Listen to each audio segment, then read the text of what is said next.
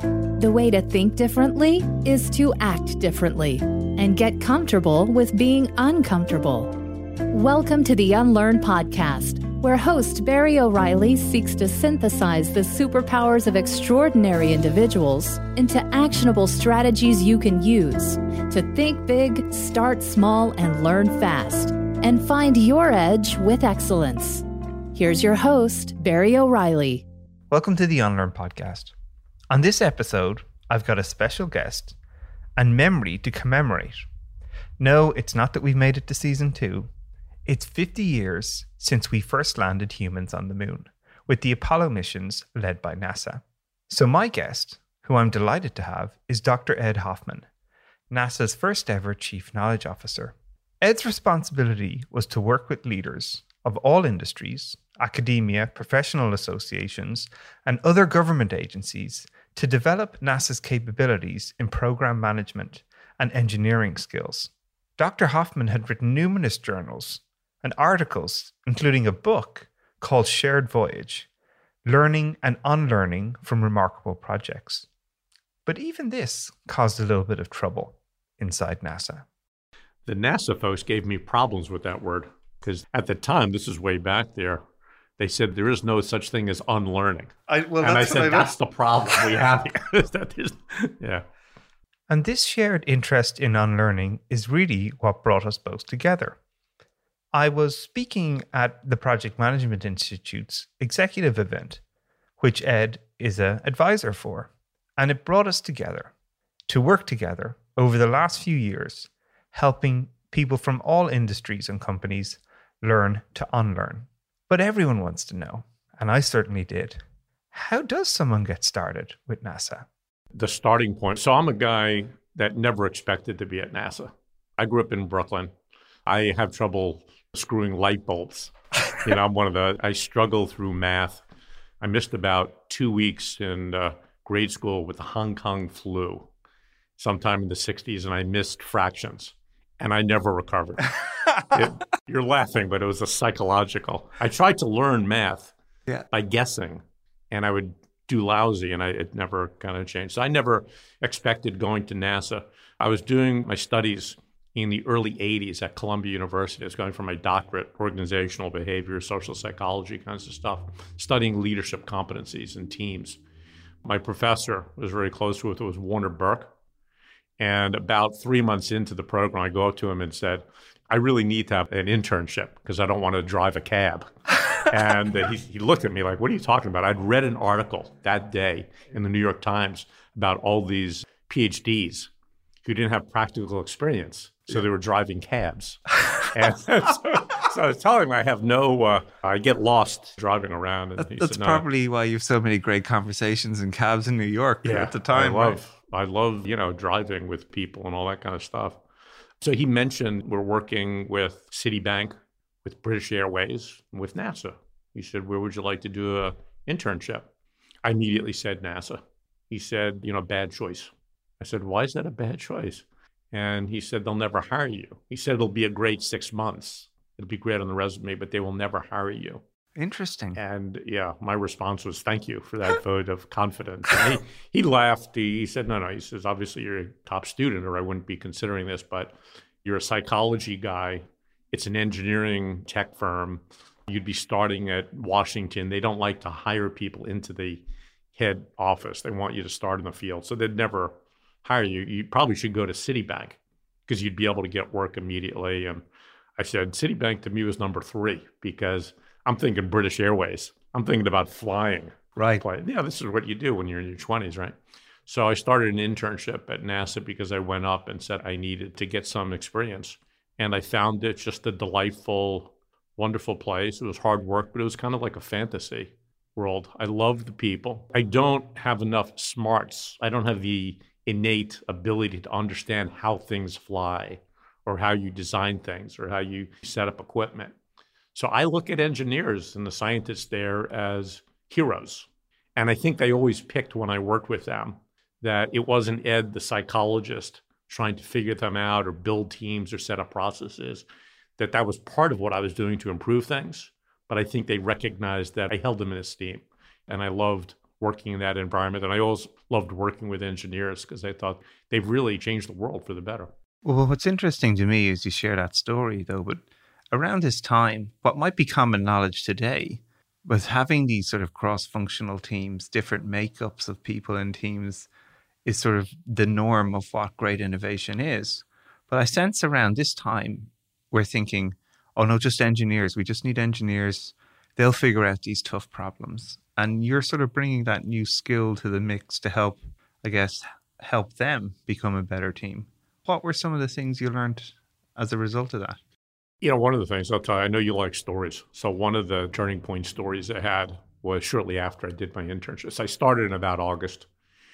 And at the end of the year, one of the great things, NASA is an organization that I feel is always, the leadership has always believed in young people and learning and giving opportunities. And we had a deputy administrator at the time. This was probably 1983. His name was Hans Mark. His senior leaders would call him Hansi. I would always call him Dr. Mark. and he was just an intimidating guy with a Germanic accent. He came from Austria, big guy, must have been like six foot four. And he was the number two. And he would invite the interns, the students, to parties. And the end of year party, it's coming around the, the Christmas season. He has a, a holiday party at his house, Northern Virginia. There was about 50 interns in the Washington, Maryland area. We get invited. My buddy from New York, from Columbia, Brian Marufi, was coming up. And he says, What are we going to do this week? And I said, I don't know, but let's start by going to the deputy administrator's party. And he looks at me, and he says, Well, that's not going to be fun. I said, Brian, you're missing the point. You're going to have a party. They're going to give us alcohol. They're going to give us food. It's going to be free. And then we can go from there to Georgetown. You really by. were an intern. That's great. Yeah, yeah, yeah, I was an intern. I was looking for any way to get other people's food, right? Oh, yeah. And they're not going to notice. I said, you know, we're psychology background. We're, no one's going to pay any attention. So we get to the party. There's food, nice food, beautiful house, all lit up. And you have large part of the senior leadership of NASA there in the room. You have all the other students. Basically, the other students were all aerospace engineers. And again, I'm eating, I'm drinking. My wife jokes that if there's food there, I kind of go for it. You'll, and uh, enjoying myself. And all of a sudden, Dr. Mark stands in the center. And this was the era of the early 80s where the leader was often like the center, the light, you know, focuses on him. His leadership is sitting semicircled around him. The young folks are kind of in the other semicircle, and I hear him welcome us. It says, I want to all welcome you. You're the future of NASA, and we appreciate you being here. He said, I have one question. I see that there's like 30 of you are aerospace engineers, and I know why you're here. But I see there's one student here who's social psychology, and I have no idea. Why do we need somebody from psychology? Can the student raise their hand? Yeah. There you were, like with a drumstick. And oh, yeah, no, literally. I have food in my mouth. I'm trying to drink wine to get. I probably just one time in my life, my body started just heating up instantly. I just started getting ah, into course, like a, yeah, yeah. a, panic attack. And so I raised my hand, said, I'm Ed Hoffman, I'm from Columbia University. I'm a doctoral student. And he said, Well, why do we need you at NASA? And I said, Well, I'm studying the characteristics of the most effective leaders because if you have effective leadership, it helps you in all the projects you're going to be doing. I was stunned. I looked back that I got out what I wanted to say. I always felt yeah. good about that. In that moment, for sure. And Hans, at that point, did something always remembered. And I saw that throughout my career with great leaders. He followed that up and he said, Well, I'm a leader. Can you improve me? I'm thinking, Great. I got, you know. And I was trained well enough at Columbia to answer a question that you can't answer with a question. So I basically say, Well, can you give me examples of what would you consider your best leadership behaviors or practices. Thinks about it for a second. What I like to do is I like to start the morning. I get in really early. And the night before, because I'm there late, I'll write down little things on uh, notes and I'll leave it in all my senior leaders' desks so that the first thing when they walk in, they see my thoughts, they see the ideas, they see the things I want them to cover the next day. He said, Do you think that makes me a good leader? And now his leaders are behind him doing thumbs down. You know, they're all, and I'm just figuring how am I going to get the language out? I said, well, I said, why do you do that? He said, I want them immediately to think about the goal and I want to have really strong communications with all of them so we can follow up on anything. I said, well, so what you're emphasizing is really good communications, a focus on you know, what's most important priorities and, and goals. And that would be consistent with what we know good leaders do. He says, okay, well, I guess that makes sense. And anyway, thank you. And then he, now I'm drenched. I am completely drenched. It was like the Red Sea parted because the other students had separated from me, including my buddy Brian. Yeah, yeah, of course. And now they're finally, and uh, I'm figuring, okay, I'm going to have to go home because I'm just. And a few minutes after that, he welcomes everyone, starts walking up. He comes up to me. I'm thinking, okay, what's going to happen now? He said, I want to show you something. Come with me. So I go with him, and Dr. Mark took me to his office. And it had all these spacecraft, present things, future things designed for the potential space station, military stuff. And, and I was getting into it, you know, just geeking out. And he said to me, you know, my wife told me I may have been too hard on you. And I lied to him. So, no, no, no, not at all. And he said, but I was thinking about why do we need someone like you? But he says, you're absolutely right. The most important ingredient is leadership. And with the missions we have coming up, we need better leaders, and it's about the team. And so I really liked your answer. I thought it was really thoughtful, and I hope you have a wonderful career. And I walked away and I thought I was just happy to get away. But I always remembered here's a senior guy who followed up. He could have just left me out there, but he thanked me. And I always held on to that. And the other thing I think he did, and I checked with him decades later when I followed up with him, is I felt he was testing. And I think that he was looking to see do you know why you're here? I always tell my students, I always tell leaders, you have to know why you're in a situation because someone's going to ask you. And I thought he tested just beautifully and he followed up and he communicated. I never forgot that. That's such a fascinating insight as well. One of the things I often find as well when I'm working with teams is when you ask them like what their current focus is, most people can tell you what they're doing. Like, I'm doing this task, I'm building a mobile app, I'm working on this report. But they very rarely can tell you why. And they very never start with why they're there in that kind of an answer. Hmm. It's interesting when yeah. you start to know, like, the people who really know why they're doing something. It's a very powerful what yeah. mindset to have in the first instance, but it ties a lot to mission. And even like I can imagine like walking around this office that's full of NASA paraphernalia, things like as a kid, like, you know, I'm sitting there going, wow, imagine what that room looked like. I was visualizing the room as you were describing it. Like, yeah. does that inspire you then even more to realize that you had found a home there? I think so. I think I found a home the first day. I'm a very emotional person. And so I get into people. I mean, you can say my LinkedIn is people, people, people. My students hear me. It's about humans the connection that we've been working together for a few years now. I think you're into the right things in terms of the people, the human connecting with experimentation, with lean, with learning. These are all things. So I like that kind of connection. But NASA from the first day, another funny story. So, first day as an intern from Columbia was doing a six month thing. So, in those days, assume they still do it, you go through a security check in. Oh, yeah, of course. Yeah. And so I go to the security office and I'm standing on a line. There was like half a dozen people in front of me, but I'm hearing all this laughter. I'm thinking, what is this? It's not holidays. I mean, it's is there a party? It was the summer, right? But it sounded like a party. There's this laughter, there's sound of joy, there's this happiness and conversation. keep getting a little bit closer. And then I get ready and I see this woman, very heavy set woman, and she's smiling and she's loving what she's doing. And the only thing Barry she was doing, she's taking people's fingers and she's fingerprinting them and rolling them, right, in those days. And I get up there and she takes my hand firmly and she starts taking my fingerprints. And she says, Congratulations. I don't know where you came from, but you're at the greatest organization you can imagine. She said, We have a shuttle that's going to be flying this week, and that's one of the great things we're doing. I tell people on the bus that I take here, that I work for NASA and we're putting shuttles up into space. And she had so much passion. She had so much energy. By the time she finished doing my fingerprints and taking the picture, I was like, I was just overwhelmed. But I remembered feeling this woman is so joyous. She is so happy about where she's working. And that a different person would be saying, I'm fingerprinting somebody. And they'd be seeing it as a kind of a boring kind of job. But I remember her joy. I remember thinking, this is a great place. This is a place of passion and meaning.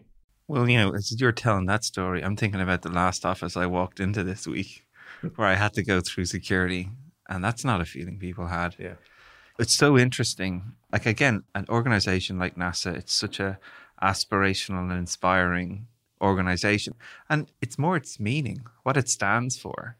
I think this idea of something bigger than ourselves, bigger than our countries, bigger than this planet, the exploring the uncertainty and future out there, hmm. it's the ultimate mission, surely. You know, and it's and, a world mission too. I realize that I've been retired for a few years and I travel a lot. Well, I know you're terrible at retiring. I think you've told me yeah, you've yeah. retired no, about I'm 50 working times. harder than I yeah, did. Yeah, yeah. I'm with Columbia and I'm with Project Management Institute. I work with. I do a lot of consulting, so I love what I'm doing. But from NASA, from that family, I've done other things. I go to all these different countries and I'm stunned. I get thanked for working at NASA. But it's interesting. They don't think about it in many cases of this thing or a US thing. Uh, they see it as our thing. So I've been to Perth, Australia, right, totally on the other side of the world, and I've had people come up saying, "Thank you, we really like what you're doing with NASA." Or in China, I've been, or in India, and there's this sense that this is something humans do. So you can feel that. And it makes me wonder, like, why can't we create that feeling? If more people were in work, regardless of whether they were helping people achieve something better, if they were really connected to mission like that, really believed in why they're doing what they're doing, the kind of things we could do and achieve are amazing. And I think that's sort of very unique about working there. And when were some of the moments that really hit home for you? What were some of the real breakthroughs that you felt? Because I know NASA had some challenges, Yeah. but I'm also I, I don't think it should be though unique. I know what you're saying, but I think I'm always asked in 30 seconds, you know, what works in an organization. My answer is if you have really prepared, thoughtful, effective leaders who know what it means to be a leader, and if you put together teams of people who see themselves as part of that leadership, then that sense of meaning, then that sense of mission, then that sense of we're doing something that's contributing to the world right? If you're in oil and gas, you're producing energy. If you're in pharmaceutical, you're making drugs for people, for children. If you're in entertainment, then you're conveying emotions that mean things to people. So I think the best organizations, they convey that. I was at, for some of the work I was doing, a little over a year ago, I was at John Deere, right? John Deere. And, you know, it's cool, cool company, but I didn't think that much about it. But I always ask for a tour when I go to these places. Again, I get into this stuff. And I was being given the tour of the John Deere location, the plant. And I had this guy who asked me, and I said, Yeah, I've been at NASA. And he said, I've been at John Deere even longer for you. I've been here over 40 years. And he says, It's the greatest place on the planet to work. I said, You think it's better than NASA? And he says, Well, I think it is better than NASA. And he gave me this tour, and he was so emotional. And you can see this is a person who he loved the work, He's talking about the different paints and the importance of safety and protecting people. He's saying hello to the different people. And I walked away realizing that it's not just because you're at NASA where it's special. If you work with people that you respect and care about, if you have a sense of purpose and meaning, if you have a place where your skills can be utilized and you're appreciated, then that's the same place. And whether it's NASA, John Deere, Volvo, Amazon, Boeing, you know, Department of Energy. I've met people who are in a special place because of those things. So I think it's leadership and teams that really drive that. Ah, that's actually more inspiring to hear as much as anything that those places can exist. What were some of the things you think were important to help create though that energy? What things did you have to do in NASA? Because I imagine you've lots of super smart people coming together all different backgrounds, used to being number one, used to being leaders, like to show how bright they are. How do you turn those people into a high performance team? What were some of the lessons you had to learn and obviously unlearn along the way? The best leaders create the best teams and they're part of the best teams, right? And to me, I think it starts with the people aspect. So we're animals. And so whether you're wolves or whether you're birds, you come together, you form your communities, you look for things to build trust. And I think that what the best teams always had is they have an appreciation for who they work with. They have appreciation for what they're trying to produce, and they feel a sense of pride. So I think the starting point in terms of teams, I always get when I work with folks, I like to ask them, tell me a story about what makes you proud about being here. And it always surprises me how often people said we've never done that before. That's really interesting and a great question to ask. Yeah. So I, I think that's the starting point. We have to appreciate. I always said at NASA, make sure in your meeting, you know, we have all these meetings, right? If you're working on something, everybody in that room should be contributing. That to me is that notion of the inclusion. So I think it starts with appreciation, gratitude. You know, we're lucky, we're alive, we're doing cool things. I try to only work with people that I really enjoy and get positive energy out of. And I think that you can make those choices. And then I think that the second thing is what's the dream? Now, the dream may be called a mission, the dream may be the experiment. The dream is the thing, the goal that you're trying to attain. You want to have clarity and you want to have 110% commitment. So if I'm doing work with you, I should be able to say, Barry, I'm there. If something changes, I'm going to adapt, I'm going to support it, I'm going to respond to it. And then I think, then the management part, I think, comes in. That's the accountabilities, that's the roles, that's the sense we know how we're working off of each other. And I think mistake for most teams and organizations and leaders is that they, particularly the last generation of the Henry Ford era or the Taylorism, yeah. they start with the management of, okay, here's Barry, this is what you're going to do. Yeah. Here's your role, here's your accountability. And then maybe they come back to the purpose and the meeting.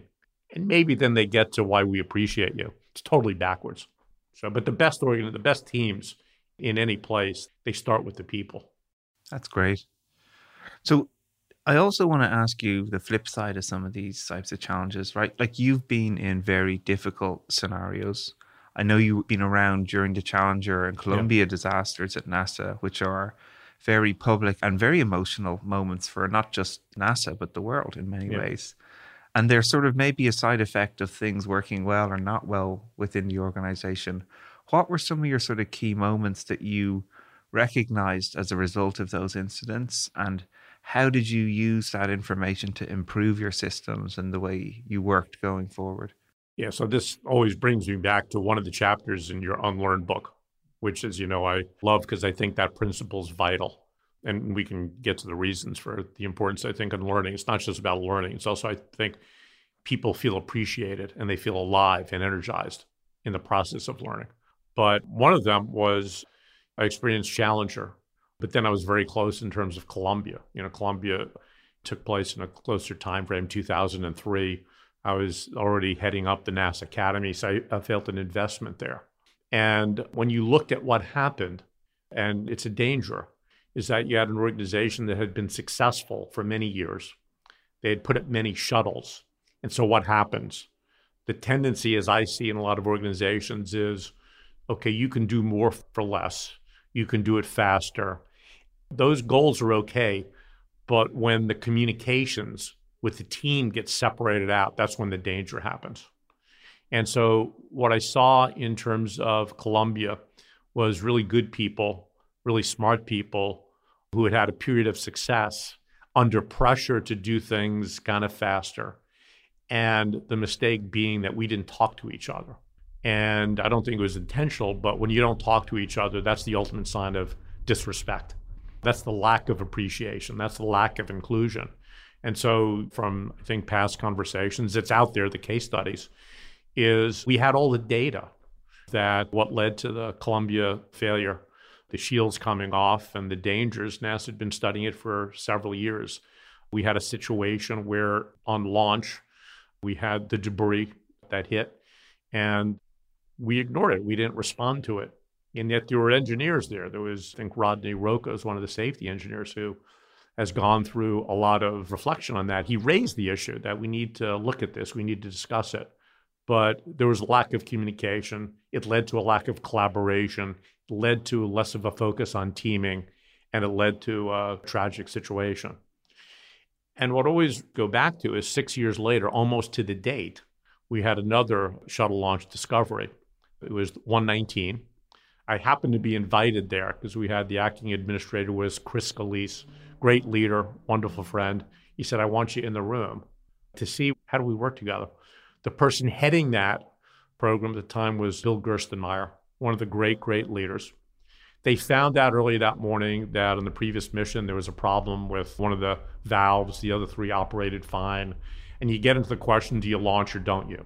And what I watched over the next 10 hours was that there was a totally embracing of what people's views were, going around the room, talking to people who had retired, talking to industry, talking to the astronaut corps. I was asked, and I told you my background is, is psychology. Psychology, and, yeah. and Gerst said, Ed, what do you see? I said, Bill, I'm a psychologist. What do I disengage? He said, Don't give me that BS. He said, You watch us, you see what's your feelings. There was a total exchange of ideas. The thing interesting, the difference between Columbia in 2003 and Discovery in 2009, largely the same people were in the room, yet we reacted differently. We reacted with communication, with collaboration, with engagement, with disagreement. And what I walked away with at that moment, and I saw it in my career between successful missions and projects that failed, it was again that human ingredient of you have smart people, you have the tools, you have the standards, you have the policy. You need to always improve those. But at the end of the day, it's that human ingredient of the permission, what Ed- Edmondson calls the psychological safety to talk about anything. And I think that's what I that that's the most important thing I saw. Yeah, it's so powerful to hear stories like this in these kinds of contexts as well. And especially how teams have sort of adapted to that is very interesting to me. Like, I always think the quality of information that goes around your organization is the quality of decisions you end up making. Like, where do you look for perspectives? If it's only people at the top of the organization, often the people most removed from the problem making decisions with what they think, poor quality, shallow information versus these stories where you have people pulling information from the front line, from the engineering group, people past and present, their experience.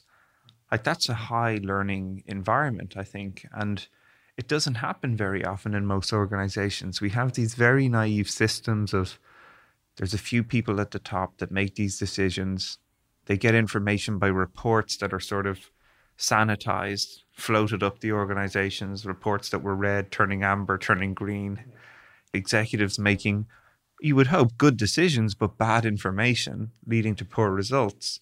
And nobody seems to want to try and change that. Like it's very rare until you have these great innovations like HP's management by walking around or Getsu Gemba from Toyota, go and see these practices. And I ask so many leaders how often they spend time with customers, and I'm shocked if you're lucky, uh, you know, you'll have a leadership team that might go and do a customer visit once a year, or maybe you've never sat in on a customer test, or when's the last time they actually were a customer of their own business?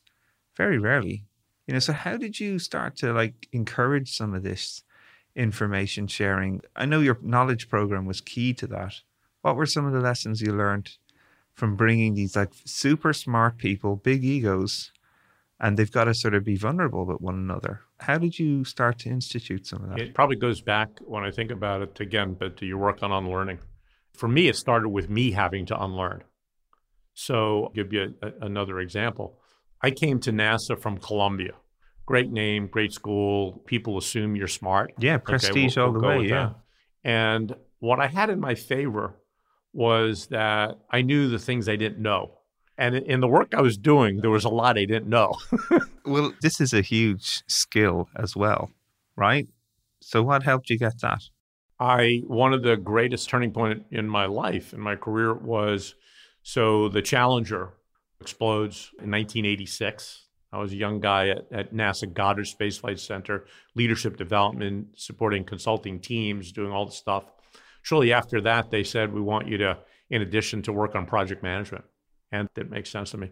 Shortly after that, I get a call from Washington that NASA wants to set up a program project management initiative, which would later become the NASA Academy. And I was told we would like you to interview for that job, which is kind of their way of saying we. I was probably like 29, so you say stupid things when you're that young. Like, yes. And no, what I said the first time they called, I said, You people in Washington are as dumb as everyone in the field says you are. Why would you want someone? I'm not an engineer. I don't know anything about project management. Why would you ask me to set up a project management kind of a? It would make sense if you wanted to set up a leadership program. And I think I flustered the person. His name was Dave Hornestay. Wonderful, wonderful person. And Dave, I think, got off the phone. But fortunately, thankfully, he called me the next day. He said, You know, we've talked about it. We'd really like you to apply for the setting up this project uh, learning initiative. I said, give me one good reason. And they said, look, if we hire someone who has expertise in engineering or projects, they're going to think that they know what it takes to be successful. They're going to try to force that on this diverse community, and they're going to get killed because NASA is a very decentralized. It's like a university in some ways. On the other hand, you spent your career here at NASA five years about learning, managing change, doing leadership development. You're going to have to listen to the engineers. You're going to have to learn from them. And from that, you're going to have to create something that supports their needs. And I thought that was the smartest answer I had ever gotten. I apologized to Dave. I said, I should have been smart enough to even comprehend that. And with great nervousness, I accepted that position and changed my life. And I think it turned out really well for NASA. But it was the unlearning, the ability to say, I'm willing to go to a place that I don't have expertise, I don't have the credentials. And what I had to do is I had to have NASA people do my homework for me. So when we were setting up a project competency model, I couldn't go to a book. I interviewed like 56 of the project managers and asked them, what does it take to be effective at your job? And they told me. And they took the time to explain it in full colors because they were talking to Ed. He didn't have that natural knowledge. So I learned about you have a question, you talk to smart people, they discuss it with you, and then you go back iteratively, right? And then you create something that's theirs, it's ours. And I had to do it that way because, again, I was not smart enough to know the field that they'd given me to work. Well, what's so interesting about that story for me is our expertise is such a blind spot for us. And I think when you recognize that, that's a huge step forward. Well, it's the knowledge illusion. I don't know who termed it that way. It's good to have expertise. Uh, Absolutely. Uh, but you can become deceived by thinking, well, Barry, you know, knows about your expertise, so he has all the answers. And where the answers are out there in the total community. The most important thing I've learned about teams and leaders and people is knowledge is profoundly social. It's about conversations, it's about talking. Effective teams, they socialize, they eat, they drink together, and you have to take time. You have to create the space and the place to do that. And that's where I think the best teams take off is that they're naturally social and they learn from each other. And I just love this idea though of for people who mightn't necessarily have these sort of opportunities, right? Like how do they create them for themselves? Like putting yourself in uncomfortable environments sometimes is important or putting yourself in situations where you actively have to learn. It's comfortable sometimes to stay within your expertise yeah. because you might know all the answers, but you know good enough. But the sort of rate of your learning is probably plateauing at that point. And I think what's always interesting is putting yourself in some of these environments where you are uncomfortable and you are forced to ask more questions. You are forced to listen more and gather and synthesize this information and, in a sense, present it back to people for feedback as this is my working knowledge of the conversation I just had. Is that correct? So you're sort of essentially iterating, right? If you think of your knowledge as a product, you're shipping it back to customers, they're giving you feedback on it, and you're like, oh, that's incorrect, right? I'll iterate it yeah. again. And that learning loop is a powerful mechanism for personal growth, product growth, team growth, and I think recognizing that it's probably intuitive to you to be like that, but I think people can make that intentional if they want to. Yeah, I think that was my ultimate advantage. I didn't recognize it. Funny, kind of weird story. When I was in Columbia, well, we used to take different courses. One of the strange courses was a group dynamics course. And uh, it's where you sit around, you talk, and you get. I, I've never been that comfortable just getting in touch with myself. That's why in psychology I chose to go towards organizations. I like the logical, the safe. I didn't I didn't want to get into the whole clinical kind of thing. But I remember a woman saying, you know, you're like a beagle. And you're in your 20s. You don't want to be called a beagle. I mean, that's not a And I said, "What do you mean I'm a beagle?" She says, "Oh, you know, you're cute, you're cuddly, you're affectionate, you're kind of like friendly. Everyone likes you, and all that kind of stuff." And I hated that. But I looked back so many times in my career, and I had people actually at NASA who joked me, You're like a beagle, Ed. We trust you, and all that kind of stuff.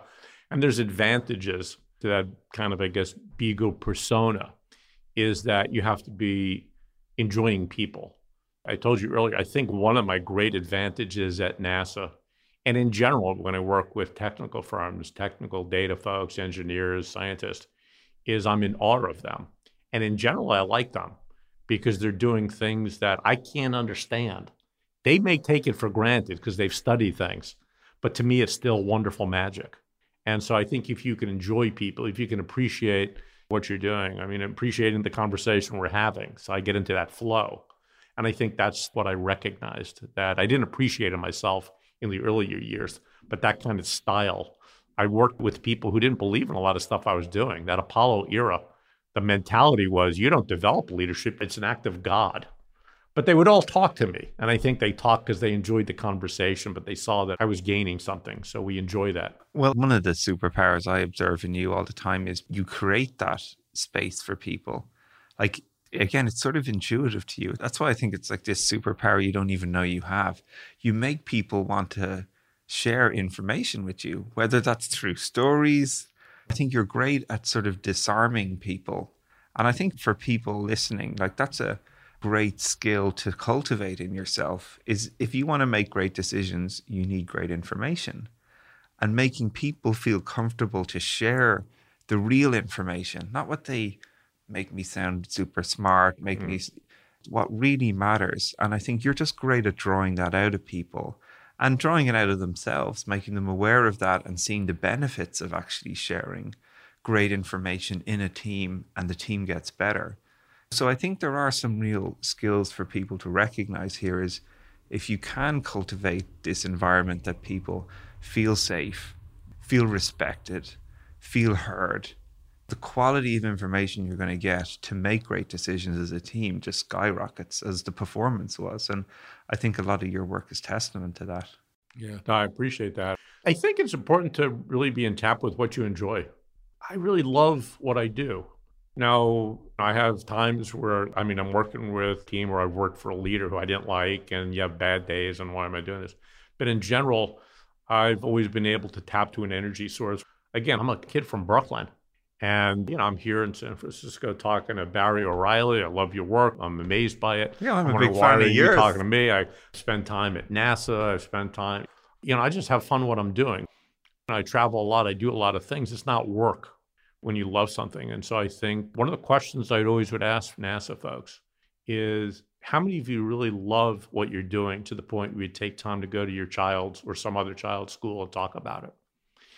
And whenever I would see only three quarters of the hands, I'd say, What about the other folks? And then they would tell me about, Oh, I don't like the manager, I'm not being used. Or I'd say, Now remember back to the day you walked into this place. How'd you feel? And we got to hold on to that. There's so many things going on in any kind of relationship, you can see why you shouldn't be happy. But you got to remember that that childish part of joy, the fun, the enjoying things. And uh, but then you also have to have that safe environment. Another moment of rapid unlearning for me was again fairly early in my career. I had proposed designing a training course at the NASA Goddard Space Flight Center. And the leader at that place was one of the great leaders, just emotionally, strategically, every aspect. His name was Noel Hinners, very respected and just one of the, the warmest, nicest people you'd ever see as a leader. And he was the center director.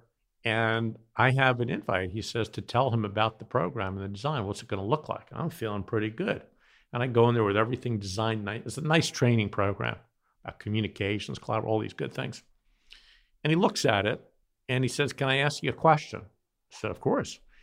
He said, if my people take this course, when they come out of it, will they know and be able to understand or predict if their projects are succeeding or failing? And I said, well, no, it's not going to teach them about communicating.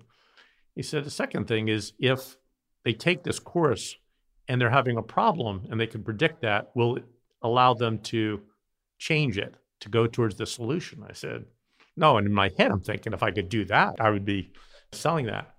And what I realized when I came out of that, he said, No, this is good. This is a nice course. He said, But what I'd like you to do is I'd like you to think about how do we help our folks have the tools so that before something goes wrong, we can help them understand and see the signs of why something is not working.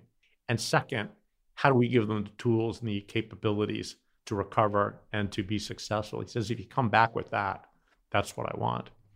And uh, again, that was another beautiful way of testing, but also of really mentoring coming from the senior leader of this place. I mean, he could have, I'm sure a lot of other people would say, hey, I don't need this. This is a waste of money and this doesn't make sense. I would have kind of walked away with my, but he so beautifully said, you've designed a wonderful course for yourself, Ed, that you like. But what I need were these two things how to predict how we're doing and how to improve. And it was a wonderful moment. Again, that's another thing I always held. And I had thanked Noel years later. I worked with him on a different level. And I always said, you know, you messed me up. I used to joke with him. He said, What do you mean I messed up? He said, I really expected that all leaders at NASA were like you. but it's the ability to, again, that on learning. I came in there thinking I had the answer, and I nicely was informed I didn't. And I never lost those two questions in terms of looking for solutions. They're just such great questions to be given as feedback as well. Like, how do you know this is working? And regardless, how can people respond to that situation? And that's why, you know, I love your work. When I first entered, it was the lean experimentation. We used that as one of the texts, and the students loved it because I thought what you're doing, uh, what your team is doing, is looking at trying to answer those questions and the unlearn continues that. So I think that's the initial kind of connection is I remember being the kid who's being asked, how do you predict? How do you experiment? How do you give them the tools to improve? And your work does that. That's very kind. And that means a lot to come from you, especially. But again, all these stories you share, and you're so liberal with your learnings and the things that you struggled with and improved. And I think these are all great, actionable things people can take away and apply how many people really ask that question, even when they design anything that they're going in to do? How will I know if this is working or not? How do I set up sort of boundaries to know am I going off course or am I on course?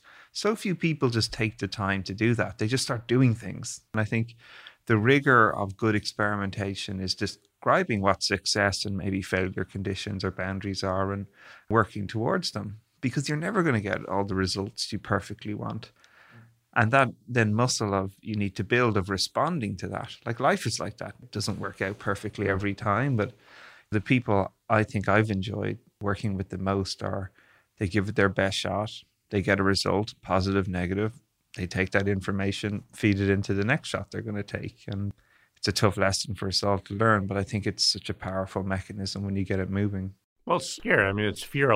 There's a fear factor. One of the things, again, I've been really fortunate with the people I've worked, and certainly I got that at NASA. Overwhelmingly, I always felt that I was in a safe environment. And so I knew that I could fail. I couldn't fail in terms of you know doing something that would be completely destructive but i felt that i can take chances i felt i can do things that you know needed to be improved and to me there was always a feeling that the important thing was to take your chances to experiment right? And from that, you'll have those successes and take you to a new place. And if you play it safe in that environment, then you're not doing your job because you're staying where you are, you're staying status. And that means you're falling behind. So, but, you have to have that environment, you have to be with people. And I think being with people, having conversations, even taking the time to do that can be scary because we're used to the old mindset of a job go back to the science fiction movies 100 years ago. It's the factory.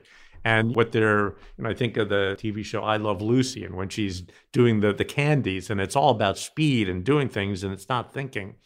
And we're comfortable with showing activity. I'm doing something, so it must be good. And it's much scarier to say, I'm not sure if this is the right way. Let's talk about it. Let's think. Let me ask you. And the successful teams that I've seen, they have that that ingredient where they're comfortable to talk to each other. And the teams that really mess up, that fail, usually it's hardworking people, but they don't trust the environment to ask, to change, to experiment, be to, challenged. To be challenged. Yeah, absolutely. Ed, it's such a phenomenal fun talking to you. I feel like I could be here for hours, and uh, luckily I will because we're going to hang out and have Absolutely. dinner. Absolutely, I'm looking but, forward to the seafood. Yeah. That's... But for yourself, then, what is some of the things you're excited about, or you're looking ahead to now? What are some of the things that are sort of you're curious and keeps you curious? So I've always been turned on by the future, I guess, because I think it gets better. I look back at the 1980s as when I entered the organization work scene. And I think now we are so much better. So it's easy to get frustrated with things that are not happening. But organizations more routinely, they have conversations with their people. Uh, they believe in participation. They try lean, they try experimentation. They're devoted to learning in a way I tell you was not the case in the early 80s.